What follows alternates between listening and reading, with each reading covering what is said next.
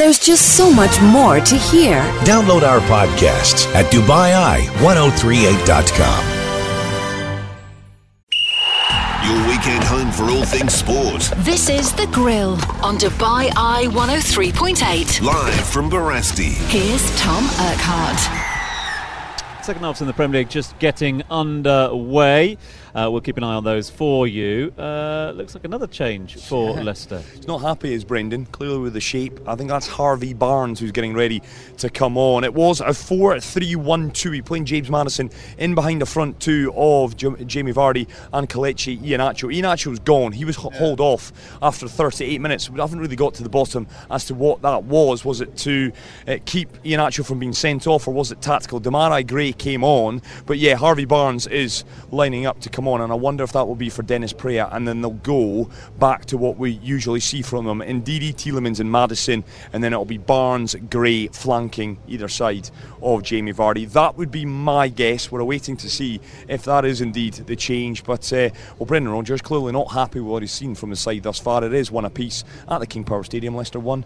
Norwich one. Uh, we're going to keep an eye on the scores as they uh, develop for you, and of course the stories coming from those uh, from those games. Um, we're just going to turn our attention closer to home if we can for a few moments' time, uh, because uh, we've had the Dodgers in town. Is that right? Yeah, the LA Last Dodgers week. have been here. It's part of their kind of yearly commitment. Emirates Airline are proud sponsors of yeah. one of, and, and we said this in midweek, one of the most famous US sports franchises. Let, us be frank about it, not just in Major League Baseball. When you think baseball, you think Yankees, you think Red Sox, you undoubtedly think Dodgers, six time World Series winners. You've got to go all the way back to 1988 for the last time that they tasted success. We've been fortunate enough over the last couple of years to catch up with a number of individuals from the organisation, Dave Roberts being one of them. And this year, uh, Austin Barnes and Mac, uh, Max Muncy were over, fielder uh, and catcher for the LA Dodgers. They've been here. Our very own Ross Christ, of course, he is our All American hero. He was giddy with excitement when he found out that those two were coming down. Great to see them. I caught up with with Austin and Max. Lovely fellas, real good insight because the crazy thing, if you don't follow baseball, and I know out in this part of the world not many people will, but 162 162 regular games, and they do that in about 180 days. Yeah. And just this past week, we've seen one pitcher being given the biggest contract in history from a pitcher standpoint 324 million US dollars for a nine year contract. It, it pays to play baseball. It really does. Well, I mean, they certainly put them through the ringer. I know we've touched on this before, but it does seem like a bafflingly busy schedule oh, for the mental. guys, especially when there's not a great deal of change going on in the, the form of those respective teams because they play each other back to back to back, of course. I think it's a five game mini series where they bounce around between home and away, have maybe half a day off, and then they're at it again. I remember when I was with you, Chris, at Fenway, and we looked at the fixture calendar behind one of the uh, one of the areas, just a red mark on pretty much every day. And I, I just think that makes it incredibly difficult to, to follow yeah. unless you're in the middle of the town, uh, as we were fortunate enough to be in Boston, where everybody around Fenway Park is absolutely in thrall of the game. But to watch it as a casual observer, you'd have no time for your kids, for your work, for your wife, because you're checking on how your team's getting on. It's, it's crazy. Insane. It's insane. I said that. I was like, boys, you do so much travelling. You must have consumed Netflix. And they were both like, yeah. There is there, there isn't much left on Netflix that we've not seen. We'll break away though because we've got a goal. We've got a goal at Bramall Lane. And is that John Fleck? I think it is, you know, it's John Fleck. It was John Fleck, yeah. The Scot that has given Sheffield United the lead at home to Aston Villa. So that is your opening goal of this second half. A wonderful finish as well from the former Rangers man. He was booked in the first half. He's got a goal to his name now. It's Sheffield United 1, Aston Villa nil. Uh, you mentioned there about the development of the game here and that partnership, obviously something that is playing and has paid dividends uh, in recent years. Um, uh, you mentioned there that the Dodgers boys have been back in town. Uh, uh, Roger Duthie, uh, who is uh, obviously very much involved with the Little League here, has done a huge amount of work, hasn't he, to help promote 100% Little League uh, softball and baseball to, to give them a, an opportunity to give youngsters a chance. Uh, we have a lot of people over from the US, and I'm not saying for one second it's just the US and yeah. Central America that play baseball, but it's given it a platform. The Little League Stadium yeah. down there, just off, great, oh, yeah. it's, it's, amazing. It, you, will know where it is. It's down towards uh, if you're heading out to kind of Meydan. That's exactly. It's just on the corner there. It's a great little facility, and a lot of great work being done behind the scenes to promote Little League and to ensure that baseball is getting a bit of kind of column inches and, and airtime in this part of the world. Let's hear from Rog now, who, as I mentioned, has worked tirelessly uh, to help develop that relationship with the Dodgers in the past, uh, to maintain uh, Emirates' relationship uh, with uh, baseball over in the United States, but also uh, here from grassroots level all the way. He caught up with Ross Christ earlier this week. I'm joined now by the president of the Dubai Little League, Roger Duthie. Roger, thanks for coming on the show. Hey, thanks for coming out. We, we uh, really appreciate it. Well, we got baseball in the desert. I'm surprised by it. How did we get to this point? Well, really, uh, where we are today is thanks to Emirates Airline. I have to be perfectly honest about that. Maybe four years ago, Emirates signed a deal with the LA Dodgers. Um, part of the deal, of course, Emirates had have their branding and stadia at Dodger Stadium, but part of the deal was also the Dodgers sponsoring the Dubai Little League. So this stadium has been around, this facility has been around for about 18 years. Once again, thank you to Emirates Airline because they're the initial partners of the uh, uh, Dubai Little League. It was the Emirates Dubai Little League way back when. Uh, ball has developed over the years, um, not just in the Middle East, but entire Asia. We have uh, a lot of players now um, from the Philippines, from, of course, Canada and the USA, but you also have some Emiratis playing ball and other Arab nations from the GCC. So it's quite interesting that uh, it's not really just an American sport anymore, it's really a, a global sport. In fact, the Dodgers are part of that globalization of the sport, too. And you mentioned the Dodgers. Today's a special day because we have two Dodgers in the house Austin Barnes, Max Muncy, putting on a clinic. What does this mean to you? Th- this is huge. I mean, for these kids at this level, in this environment, to get firsthand experience with professional baseball players is really a unique opportunity. I mean, I never had it as a kid. I don't know if you did. So I feel these kids are, are, are really, really fortunate. Um, and, I, and again, I cannot emphasize that this is all because of Emirates Airline. And it's really helped the Dodgers develop their fan base, but of course, expand Emirates' fan base. Um, uh, throughout the entire UAE, which of course they're number one anyway, and, and now the Dodgers are number one team in uh, in the Middle East as well. You mentioned the kids. What age range do we have of, kids playing baseball out here in the Middle East? So four to eighteen, uh, they start at t-ball, and then we move them up through the the minors, majors, juniors, and seniors. So um, we have four or five pitches fields in at this facility, and they start off, as I said, with t-ball, which is just a developmental league, and they progress to where they are now, where these kids at 17 or 18 are uh, aspirations of playing continuing ball in America with uh, some college ball. And that's what you're hoping for. You're hoping some of these kids will actually take this in, to, to college or maybe the next level in the minors? Uh, honestly, I'm just hoping the kids develop a love of the game and a love of what being part of a team means and, and, and the whole camaraderie of a team. But if you can develop some of those kids to continue on with the sport in the league, then it's icing on the cake for sure. And where do you want the league to go from here? It's your first year as the president at the helm here. What, what, what, dreams and aspirations do you have for this league? My goal is to really develop our tournament play and get more teams coming from different parts of the world to Dubai. So we've hired a agency to look at that for us globally um, on a on a basically a, a, a free basis. Um, so they are talking to teams now in New Zealand, in China, in Australia, in South Africa, in in America, of course. To we have we'll have a big tournament in March, and we're trying to get these more international teams to come, and then we're looking at an expo tournament in October where we want to develop more um, more globalization of the sport, but based in Dubai. Going back to the playoffs, it was an excellent playoffs. Uh, the Washington Nationals win their first World Series. Good for the game of baseball. Fantastic for the game of baseball. Uh, I'm just, I'm sure all baseball fans were blown away by. Uh, the fact that no home team w- won a game. I mean, it was quite shocking, and I feel sorry for my Astro friends out there who are, who are fans of the Astros. But yeah, incredible, great for baseball, and uh, I think it can only grow from strength to strength. I know the Dodgers are here, but I think you have a little bit of blue in your heart for another team north of the border in Toronto. The Toronto Blue Jays finished 67 and 95, coming fourth in their uh, division. Uh, happy with the way this team is looking coming into next season? All right. Well, don't rub the score, the the, the record in. But uh, honestly, the Blue Jays have a young lineup, um, young talent.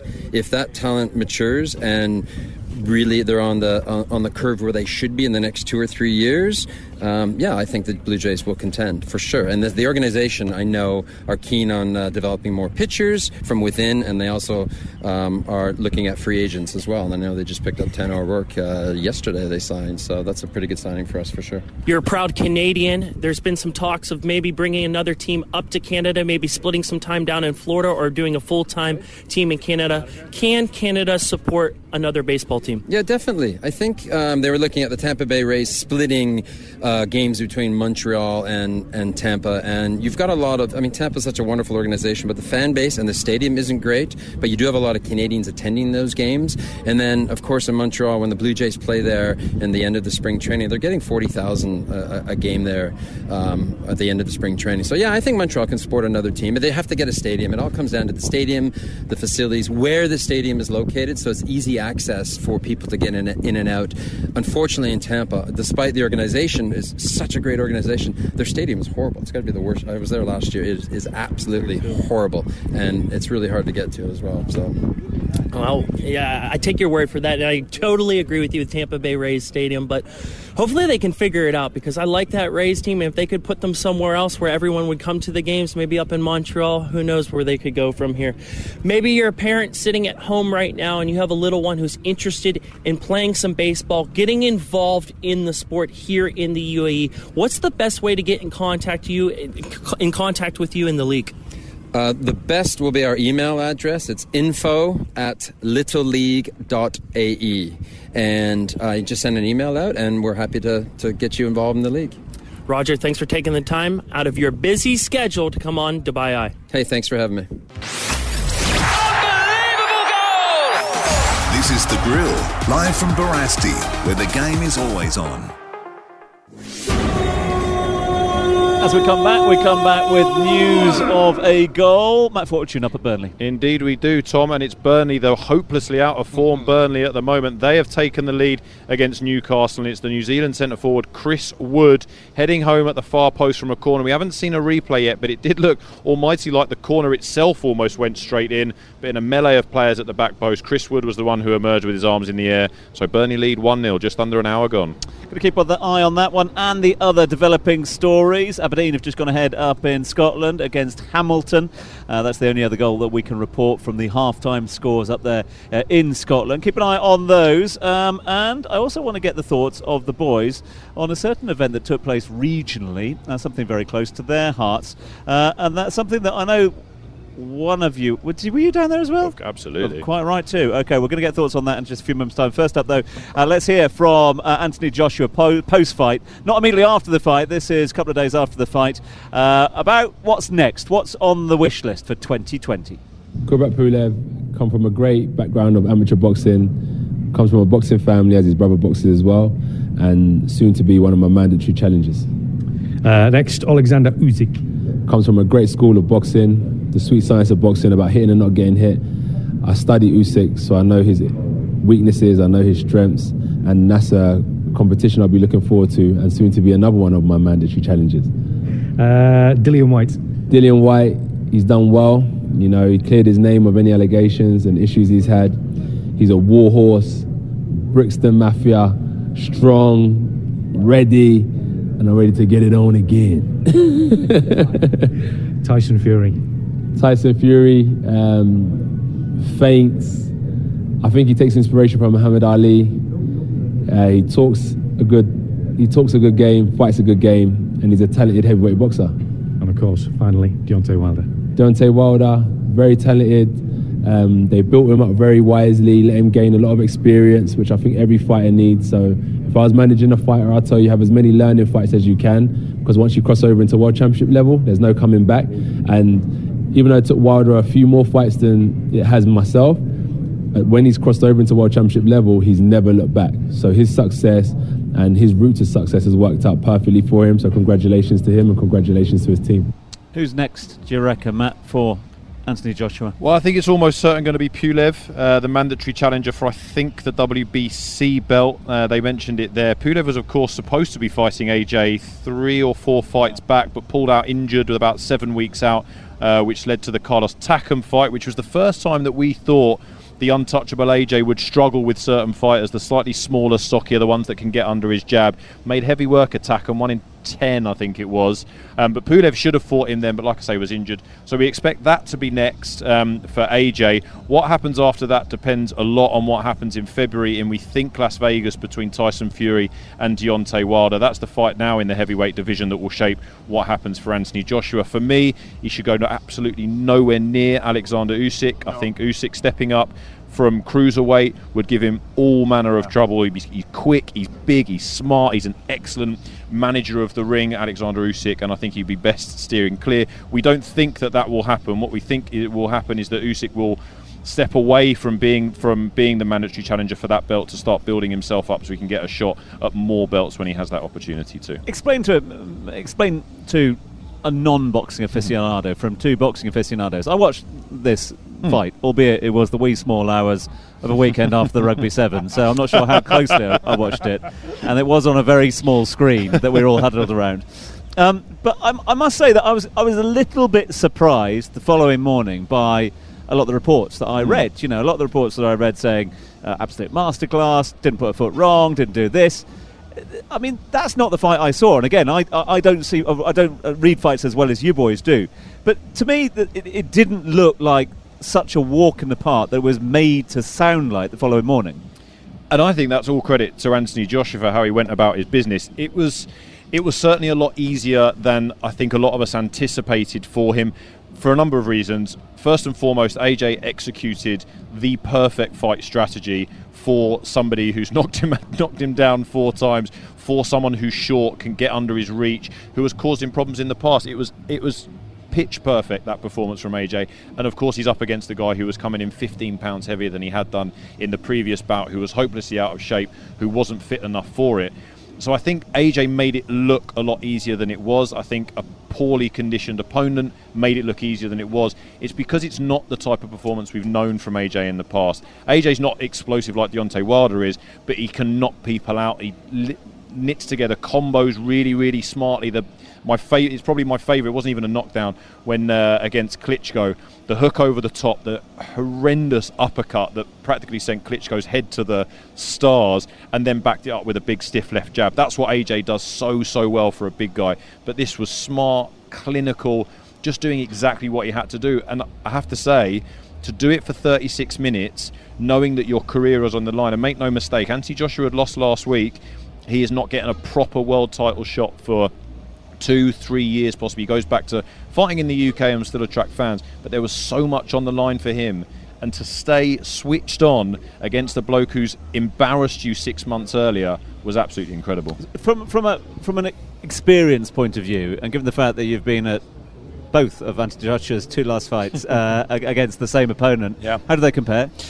I thought, listen, more power to, to, Saudi Arabia for, for the event that they put on. I think I tweeted out the pictures where you look at the site on August 19th, the date of my birthday, it was rubble. 110 days later, I mean, the amphitheatre was was incredible. Yeah. I, I, mean, no expense was spared in putting that on and, and putting the, the whole of the kind of outside entertainment together. Remarkable that they were able to do that in, in the time span. Uh, how did it compare? Well, the rain didn't help, Tom. We were outdoors. it rained for about 80% of the time, for goodness sake.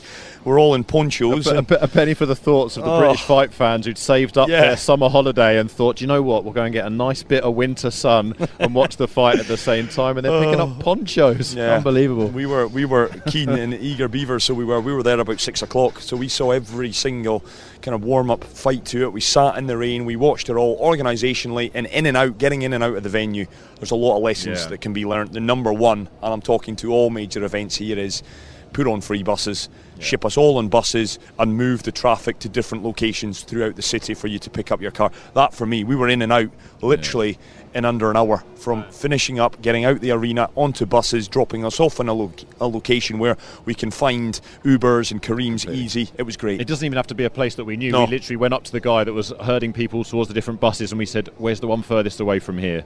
And just it helps because when you are because Diriyah is about it's a bit it's a bit like driving from the marina to the Damac Hills Remraam kind of town. So it's just one straight road out, but you don't need 15,000 people just trying to get cabs in that yeah. one spot. So just disperse them around the town. It was really, really yeah, smartly very done. well done. And one other thing I will say is you could tell there've been so much consideration going into absolutely everything. I, I work in marketing, and just hearing everybody who had a megaphone in their hand saying welcome to everybody, not hi or can we help or anything like that. The word welcome Yeah. was repeated constantly, and that's smart because it's part of their main marketing slogan anyway with the adverts that they're pushing out across social media, across YouTube, and to just it just adds something a little bit special because it resonates with you. It was it was a pitch perfect event.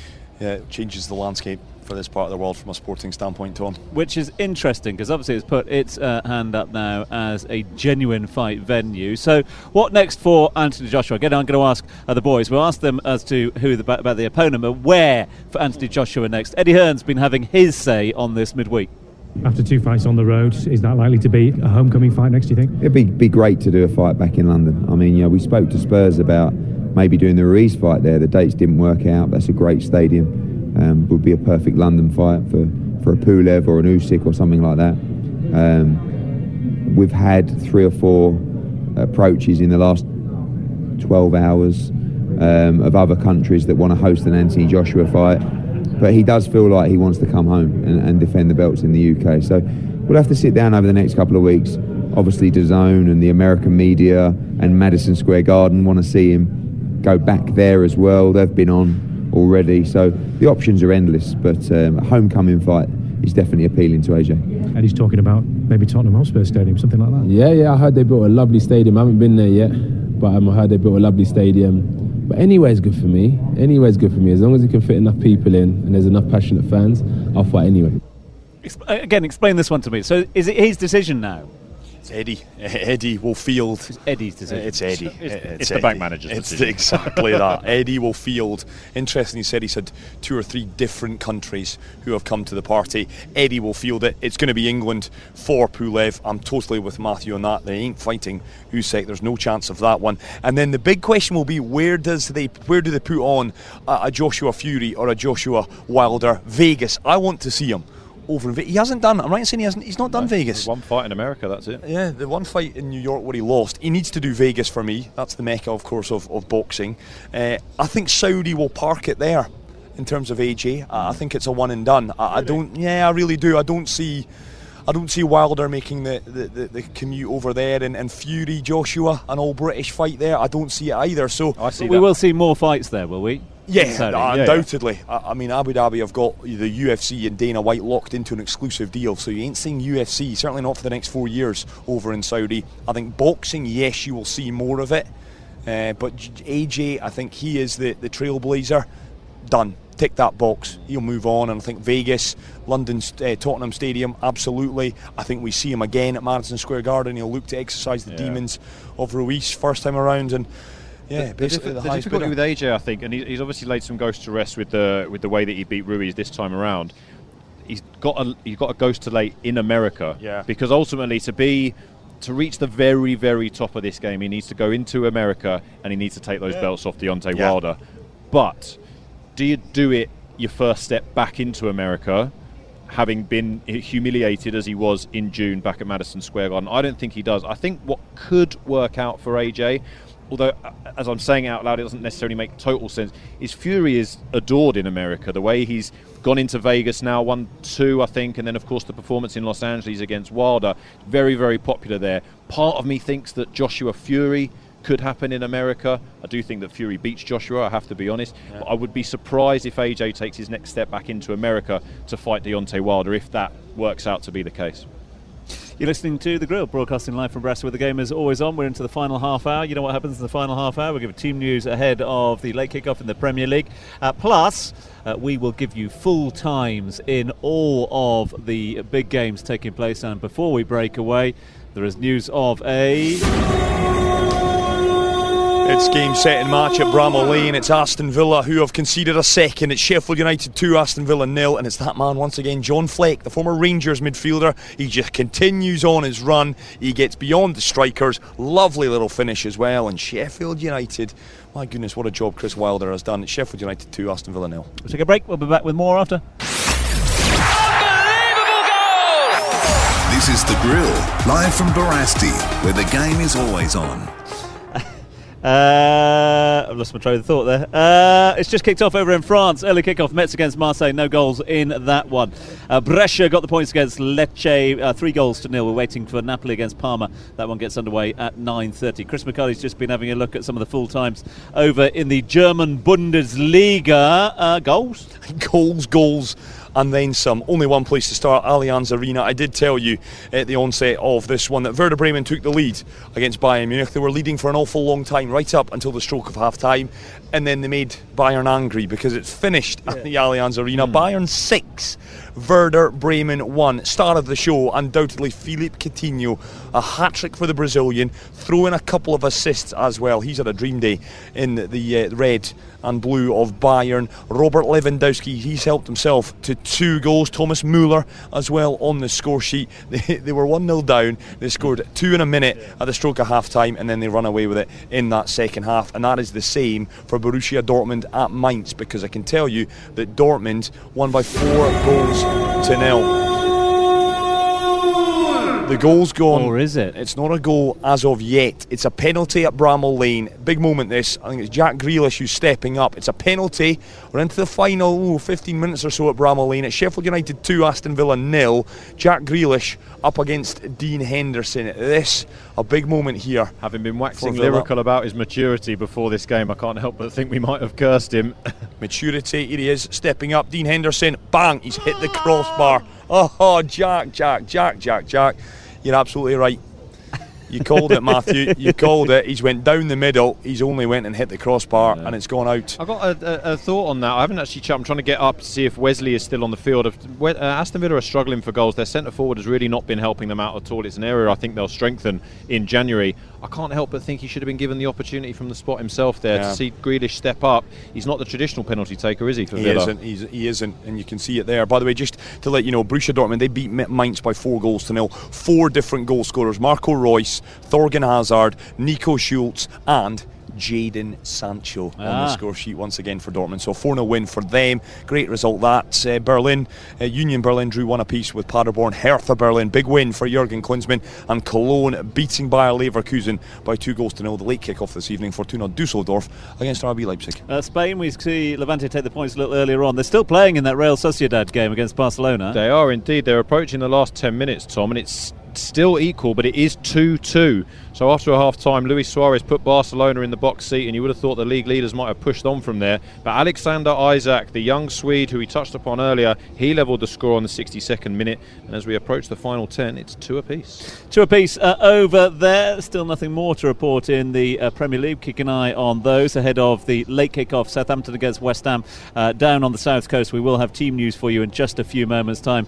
Uh, right old ding dong and St Mirren at the moment. What another 12 minutes left there or something like that? Six goals have been scored in that game already, three apiece. three apiece. St Mirren three, Livingston three. It was 2 1 to Livingston at the break. Three apiece now. Aberdeen, they lead Hamilton by a goal to nil. As you said a little earlier, Tom, I would imagine that is Sam Cosgrove. I will get confirmation of that. The prolific hitman who is attracting interest down south. St Johnstone, they lead Hearts at Tynecastle by a goal to nil. And I can tell you up in Dingwall, it remains as Ross County nil, Kilmarnock nil belter in the Championship in Scotland as well. Dundee 4, Dunfermline 3. So are a couple of good games out there. Sheffield Wednesday still leading Nottingham Forest by four goals to nil into the last 10 minutes or so.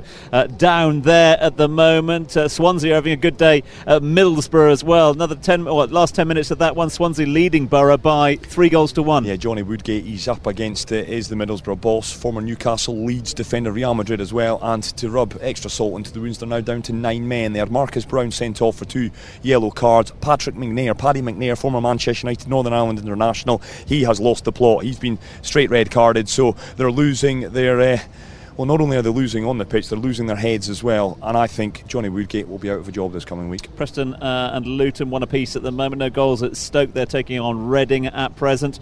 Uh, Leeds uh, continue their good form, boys. 3 1 they lead. What, last 10 minutes against Cardiff? Last 10, yeah. That will take them back to the top of the table. A big win earlier on the day for West Bromwich Albion coming back from a goal down, then 2 1 down to beat Birmingham City 3 2 at St Andrews. And Leeds are following that up. They're beating a side, no love lost between those two sets of fans, Leeds and Cardiff. And well, Marcelo Bielsa, he's the man with the Midas touch. I said it, I'll say it again. Leeds and West Brom will come up this season. They will be one and two. They will fight it out for the title in the Championship. Leeds back in the Premier League, despite the fact they're great rivals of Manchester United. Good for English football Yeah, you're to see Leeds back. You're absolutely right, Chris. That's an away day that I've been wanting to do for a very, Yes. very long, long time. Elland Yeah. Road. Um, an interesting one about Bielsa. I know that it's uh, it's a project that he signed up to there at Leeds, but there were some heads turned when he went down to the second tier of English football. I'm surprised that we've not seen his name linked with To some Arsenal. of the vacancies. Mm, possibly Arsenal, but then also the West Ham and Everton. West Ham and Everton I that we you. expect. I think there's a there's a great deal of interest in in somebody like him. I would suggest that maybe coming in halfway through a season is not where you get the best out of him because he's Yeah. it's it's a very it's a very specific way of playing, a very specific means of training players that they have to be bought into and drilled to within an inch of their life to make sure they're on the same page of, of Bielsa ball. But it would be interesting to see should he get Leeds up if he actually thinks that that's the end of that project. I mean, he's already a cult hero, but Mm. if he is to mastermind Leeds getting back into the Premier League, I mean, Don Revie is Mhm. revered in that part of the world. He is, you know, the Sir Alex Ferguson, the Jock Stein, if you will, of Leeds. But if Marcelo Bielsa, and I'm sure that will not be lost on the fact that if he guides that football club back in the Premier League, they'll be building a statue somewhere for him again because Leeds in the Premier League, they, they belong there. They really do. They're a massive club. Other storylines from the Premiership Barnsley leading QPR by four goals to two. Another uh, goal fest down there. And Brentford, who've been brilliant in recent weeks as well, uh, they are leading their near neighbours Fulham by one goal to nil. They are building a stadium, a new stadium, Brentford, aren't they? Yeah, which they're sharing with London Irish uh, Rugby. Are they Yeah. I've uh, another life story for you. That's a bit massively self-indulgent of me today. Uh, After Sean Dyche's, anything's better than that. I've played on Griffin Park. It's not too far from our house, about 15 minutes from my parents' house. I lost the under 13s West Surrey Boys League League Cup final. Of course I you can, did. I can tell you the name of the boy that scored. How heartbreaking it was. His name was Henry. Henry. Yeah. And it was a goalkeeper error as well, I which bet haunts it me was. still to this I day. bet you it A was. 1-0 defeat. If you're in bins, of course it was. Another interesting storyline uh, in the Championship is what's happening at Derby at the moment. They trail Millwall. Why is that interesting? Well, there's a certain new arrival who's come in in the last couple of weeks, Mr. Wayne Rooney. So he was asked midweek, is it all about you, Mr. Rooney? What was the response from the players like? I guess with somebody of your sort of stature and reputation, when you walk into the dressing room, what, were they, what was their response to you like? I don't know really. I think obviously it's I'm another person. Obviously they, I've played at, at the top level, um, which maybe a lot of them haven't. But it's um, I think once they get they got to know me and they see me as, as part of, of the team, then um, everything which they might have thought about me beforehand um, goes out the window and. They see me for who I am as, as a normal guy and um, just one of the, the teammates. So, Mr. Wayne Rooney has been very vocal uh, since his arrival uh, at Derby. All sorts of chat about his veganism nowadays, Oh, and you know the fact and, he's and he, uh, it's interesting as well, saying that he wants to be a manager. He wants to follow his, uh, you know, peers who have gone into management, not in TV. And the fact that they're losing at home to Millwall, the fact that Derby, they've got a squad there that was put together at no shortage of expense, and the wages that they're handing out as well, that isn't good enough. And Philip Cocu, with Wayne Rooney on his coaching staff. I would suggest, Mr. Cocu, that unless you start winning results, Wayne Rooney will be manager at that football club sooner rather than later. I'm going to throw something Oh my goodness Oh, gracious no, I'm me! not. Oh ho ho ho! We've got a goal. Now is VAR going to go on here? We head to Stamford Bridge. Now the offside flag has just gone up. There will be VAR, however, and it was Bournemouth that have scored. So we're going to stick with this one to see. It's Dan Gosling, former Everton, former Plymouth, Newcastle Everton man, with it. Oh, jeepers. Can't get it right, can be in sports. They've just clocked off, so we can't see it. So we don't know if that goal has stood or not. But he did hook in what looked to have been a winner late on at Stamford Bridge, did Dan Gosling. We'll get confirmation of it. It's confirmed. Confirmed. It's a goal. Yep. Oi, oi, oi, oi, oi. Chelsea nil, Bournemouth one. Bournemouth with one win in ten. I started the day by saying Eddie Howe is overrated. Not a jot of it. He's class. He's the best manager in the league. Chelsea nil, Bournemouth one. Wow. and is that a bit of a wobble for Chelsea as well? That's four defeats in five in the Premier League. Yeah, it's a bit. It's, uh, I, I kind of half expected it to happen a lot later, but with Chelsea dropping points, Leicester looking like they might drop points today, and Manchester United going to finish in the top Oh. four. Chris, Don't say it. No, we'll probably. Who have we got? Everton. Everton tomorrow. We'll probably yeah. get beat at Old Trafford tomorrow. It's the good teams. We need to be playing Man Cities and your Liverpools week in and week out. Hey, Everton beat Chelsea last week, Chris. Yeah, that's fair, actually. We're going to take a short break. When we come back, we'll have team news for you ahead of uh, another must win for both teams. Uh, the late kickoff is Southampton entertaining West Ham. You're listening to The Grill. More of the biggest sports stories now. On Dubai Eye 103.8. More of the biggest sports stories uh, for you now. Let's get some team news ahead of the late kickoff in the Premier League. Uh, it's Southampton taking on West Ham. It is uh, a battle of teams at the bottom of the table. It's probably a bit of a battle for uh, managers as well, uh, because uh, both these two teams have been under huge amounts of pressure recently. Let's hear first and foremost from Ralph Hasenhüttl, the manager of Southampton, who's been under pressure in recent weeks and continues to be so because of some of his team's selections. In fact, there's been a bit of chat about the recall of Fraser Forster. He's up in Scotland at the moment and playing really well. the game, I mean, that is one of the best goalkeeper performances in that Scottish League Cup final that I've seen in many a year. He was the immovable object. You could not get past him, Alfredo. Morelos tried and tried and failed and failed, so he did. So there has been some talk about that. Has that interesting? Because Neil Lennon is a huge fan of Fraser Forster, who it wasn't so long ago was being talked about as pushing Jordan yeah. Pickford as England number one. Yeah, he's he's on loan up there. Uh, apparently, the door is open for him to be recalled back down to the south coast. Uh, Ralph, anything in that? First, I'm very happy that uh, after his long time he didn't play, uh, get a chance to play there, and uh, that he's a fantastic goalkeeper. I always knew, but for him it was important to get the chance to play and to get the the games uh, and the self confidence back, and I'm very happy for him. So, could he come back, or is that not possible? At the moment, uh, we don't think about that. Uh, we have our uh, two goalkeepers or three goalkeepers here, and um, he's long until the end of the season, and uh, um, it's not the moment to, to think about that. Uh, so let's find out how Big Ralph has uh, has lined up his players for this evening's visit from West Ham. Yeah, so, um, uh, so they're without Southampton, without probably two of their arguably most in, uh, inspirational. What's the word I'm looking for? Influential, thank you. Influential players. Yan Valery and Sofiane Boufal both unavailable, one with a toe problem, the other with a virus. So he lines up as this 4 4 2 is his formation. The goalkeeper is Alex McCarthy, a player who much was expected from actually when he broke yeah. through at Reading, Alex McCarthy, but hasn't quite kicked on, hence, of course, the discussion around Fraser Forster. But they have a back four. They have Cedric Soares, Jack Stephens, Jan Bednarek, and Ryan Bertrand at left back. A midfield four Musa Moussa Pro, James Ward Prowse, Pierre Højbjerg, and Nathan Redmond's. Good pace, good trickery on the flanks, and then Shane Long and the very informed Danny Ings make up the front two.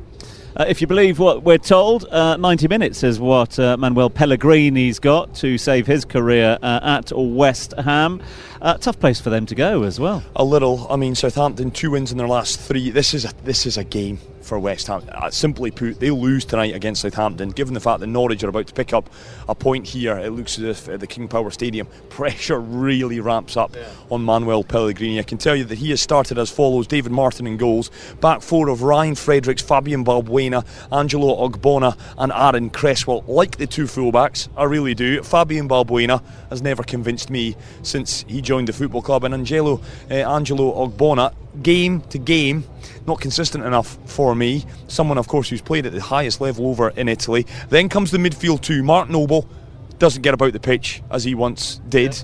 We know that he's a talisman in there. We know he's a huge figure and character inside the dressing room. Declan Rice, who again, I think he's gone a bit backwards. Yeah this year. I mean, we were talking about him being a 50, 60 million pound player. Manchester United, Man City, Pep, and his coach, uh, coaching staff and scouting team had looked at him. He's gone a bit backwards. And then it's a kind of middling three. Robert Snodgrass, I love Snodders, of course, Livingston and Leeds, etc. Pablo Fornals and Michail Antonio. It's all a bit meh.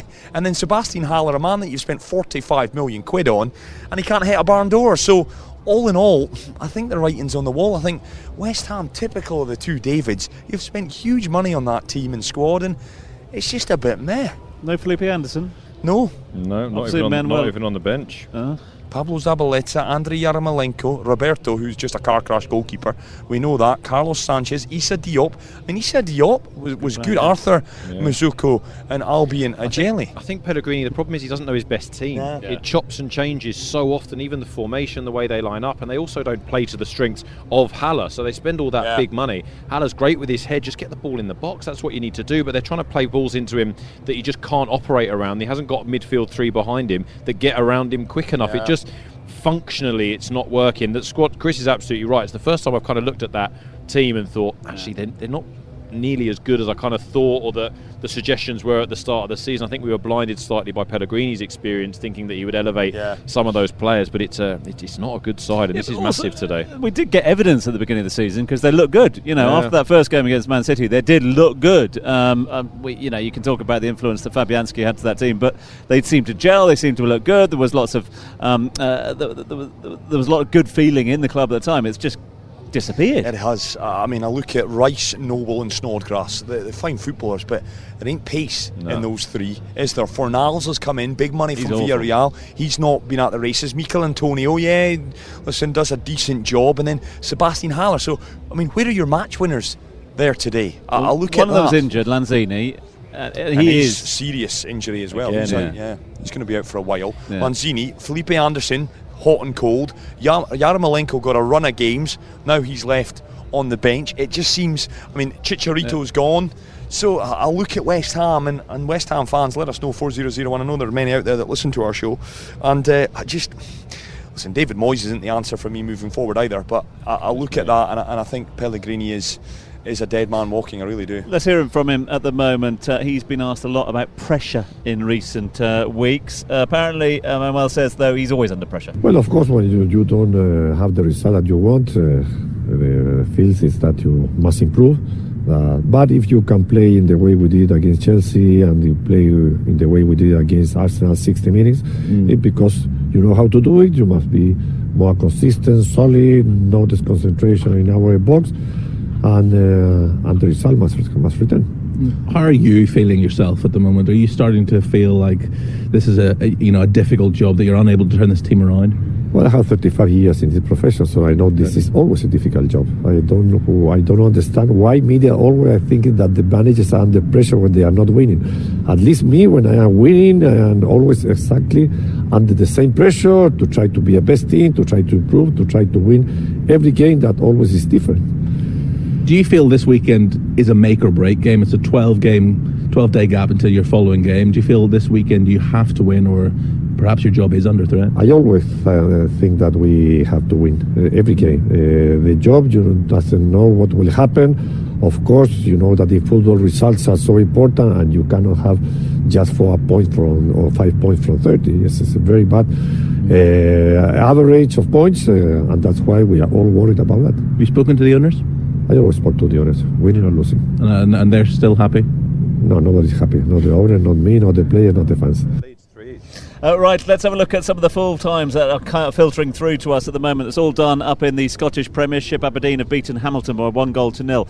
Hearts have lost at home to St Johnstone. Ross County with a late goal against Kilmarnock to take the points there, and it finished 3 3 St Mirren against Livingston. They're still playing in the uh, Premier League, so we can turn our attention to some of the results coming in in the Championship. Wigan and Huddersfield have seen out a 1 1 draw. Uh, no goals at Stoke against Reading, full time down there. And as predicted, Chris McHardy, Derby, uh, losing at home to Millwall. What knocks there? Yeah, that is a result that isn't good for Philip Cocu. Where the real action is, though, and I've uh, it's the old broadcaster's curse. Leeds and West Brom, they're definitely going to finish in the top two. What's happened at Elland Road, Matthew? Well, what happened is, Chris, that Leeds absolutely cruised into a 2 0 lead after just eight minutes. Came out after the break, took seven minutes to add a third, a second for Patrick Bamford from the penalty spot. And then this happened. 60 minutes, Lee Tomlin makes it 3 1.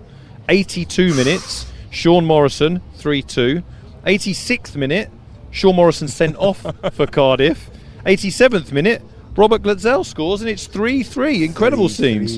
The game is still going on. There's three minutes added time been played so far, so we're waiting for the final whistle. But as it stands, Leeds United, who were going top, I believe, have thrown away a three goal lead. Oof, at home as well.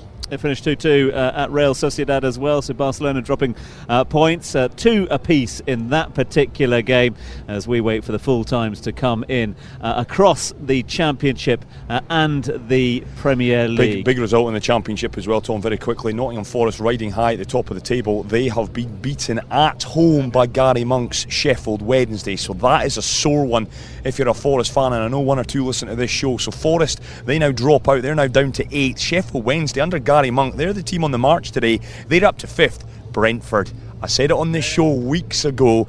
Brentford, for me, are the dark horses. They're up to fourth, courtesy of their 1 0 win over Fulham. Fulham dropped to sixth. And Alex Neil, the job that that man has done at Preston North End, they've won today. They're up to third, for goodness sake. Preston, Brentford, Sheffield Wednesday, and Fulham.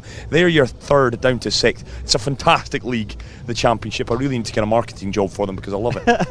uh, Wigan and Huddersfield, as I mentioned, have shared the points there, one apiece there. Swansea have beaten uh, Middlesbrough Big by win. three goals to one. Uh, full time in that one as well. And now the full time start coming in uh, in the Premier League. Uh, the game that we're watching down here, uh, Leicester against Norwich, has finished one apiece. Points for Norwich. Yeah, big point that for Norwich. They are still in the bottom three, and we're seeing celebrations as well at Stamford Bridge. It's finished. Chelsea nil, Bournemouth one.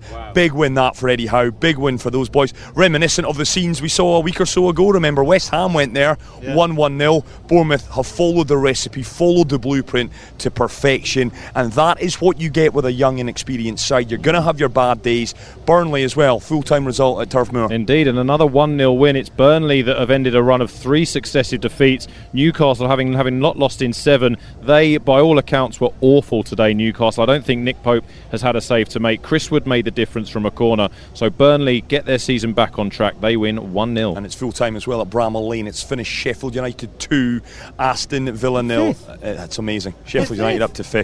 Chris Wilder, incredible. Um, I'm hoping the Arsenal hierarchy are on the phone to those at Bramall Lane. Chris Wilder at Arsenal? I mean, it would Come be pushing it, but if you can get us up to fifth and knocking on the door of top four, then that's better than we're doing currently. Yeah, look at that table now. Watford in danger of being cut adrift a little bit. Mm. And look at that. If Southampton win tonight, it's Aston Villa who drop in to that bottom three. Watford bottom on nine points. Norwich, big point for them today at the King Power Stadium. They're on 12. Then comes Southampton on 15, joint with Aston Villa. West Ham on 16. Everton on 17. Then it's Bournemouth and Brighton, 19 apiece, 14th and 13th respectively. Burnley, big win for them today. They move up to 12th. Newcastle 11th. Palace in at 10th. Arsenal 9th. Tottenham 8th. Wolves 7th. Incredible. Manchester United top 6. Then comes Sheffield United. Wow. 25 points from their opening 17 games. The way Chris Wilder will be looking at that is they're 15 points away from their 48 point target. Chelsea, what is that? One win in five? One in five in Oh. the Premier League for Chelsea. This is a massive, massive test for Frank Lampard as a manager. It's very easy, as I said earlier, to keep it going when it's in when it's looking good. But you just need a couple of results to go against you, and it seems like he's not getting a tune out of those kids, and he needs to turn it around quickly. United win tomorrow. They move up to just two points behind Chelsea in fourth. And it Man doesn't, City it doesn't third. get easier for Spur, uh, for Chelsea either. It's Spurs next week, and how Mourinho would like to Oh. get Spurs back knocking on the door of the top four at the expense of his former club. Absolutely. Absolutely. Jose against Frank. It's the mentor against the apprentice. Enjoyed that one, lads. Thank you very much indeed. Uh, thank you very much indeed to you, Mr. Uh, Matt Fortune. Thank uh, you happy very Christmas, much. Happy New Year, And happy to you, all sir. of that. Uh, Chris McHardy, uh, obviously, we'll be seeing you next week, uh, and you'll be on off script throughout the course yes, of the week as well. Indeed, final week for me, and then the Mubadala World Tennis Championship next weekend. I know you and I are going to be down there. And Rafa Nadal, Novak Djokovic, Daniel Medvedev, Stefanos Tsitsipas, Gail Monfils, Young Chung, Maria Sharapova. It's going to be a heck of a three days down there. Tennis, curtain raiser. It always has that feel of a new season, doesn't it? The sun will be shining. Looking forward to that. Yeah, thoroughly looking forward to that one. So, not a great day for Frank Lampard. Uh, and who knows? You know, you know what rumours are in football as well. Uh, Chelsea good midweek in Europe against Lille. Uh, some few familiar, familiar faces down uh, at Stamford Bridge uh, midweek as well, including a certain Matthew McConaughey. Now, could the Oscar winner be? could he be the solution? Do you think for Chelsea's woes? right now, I think anyone but Frank is. Not that I'm saying Chelsea need to get rid of Frank. He's doing a great job, but yeah, one win in five. Matthew McConaughey. Stranger things have happened in trying football. desperately to think of a McConaughey film pun that I can throw into football, but I'll have to tweet it out later because I can't quite get there. We'll, we'll, we'll, we'll try and get that. We'll put that one on tweet. uh, what I find interesting, and we'll play out with a bit of uh, Matt McConaughey, is he, he obviously loves his football. He loves his football. Um, great friend, uh, well, not great friend, but uh, he was over uh, with a, a certain interest in, in Pulisic, amongst others, and believing that Pulisic could be an ambassador for football, or soccer, as they call it, stateside as well. We'll play out with Matthew McConaughey with his thoughts on all things football. Uh, we'll be back with another grill towards the end of the year. Do make sure uh, you keep it locked here on Dubai Eye 103.8. Thank you very much indeed, Barasti. So as far as yeah, as far as Americans go in, in the European leagues, he'd be at the top of the Americans' game. Um, hopefully, we can see more of that. I mean, soccer, youth soccer in America is is big. It is huge. It- there's a real commitment there. So I, my hope is that in eight to ten years, you're going to see that generation actually having something to do with soccer around the world at a high level. We'll see. I don't think it's ever going to take over American football or American basketball, but it may take over hockey and baseball, soccer in America. So it's good to see Pulisic out there, man, and he's and hopefully he keeps it up, and hopefully more Americans get up, get up to his level.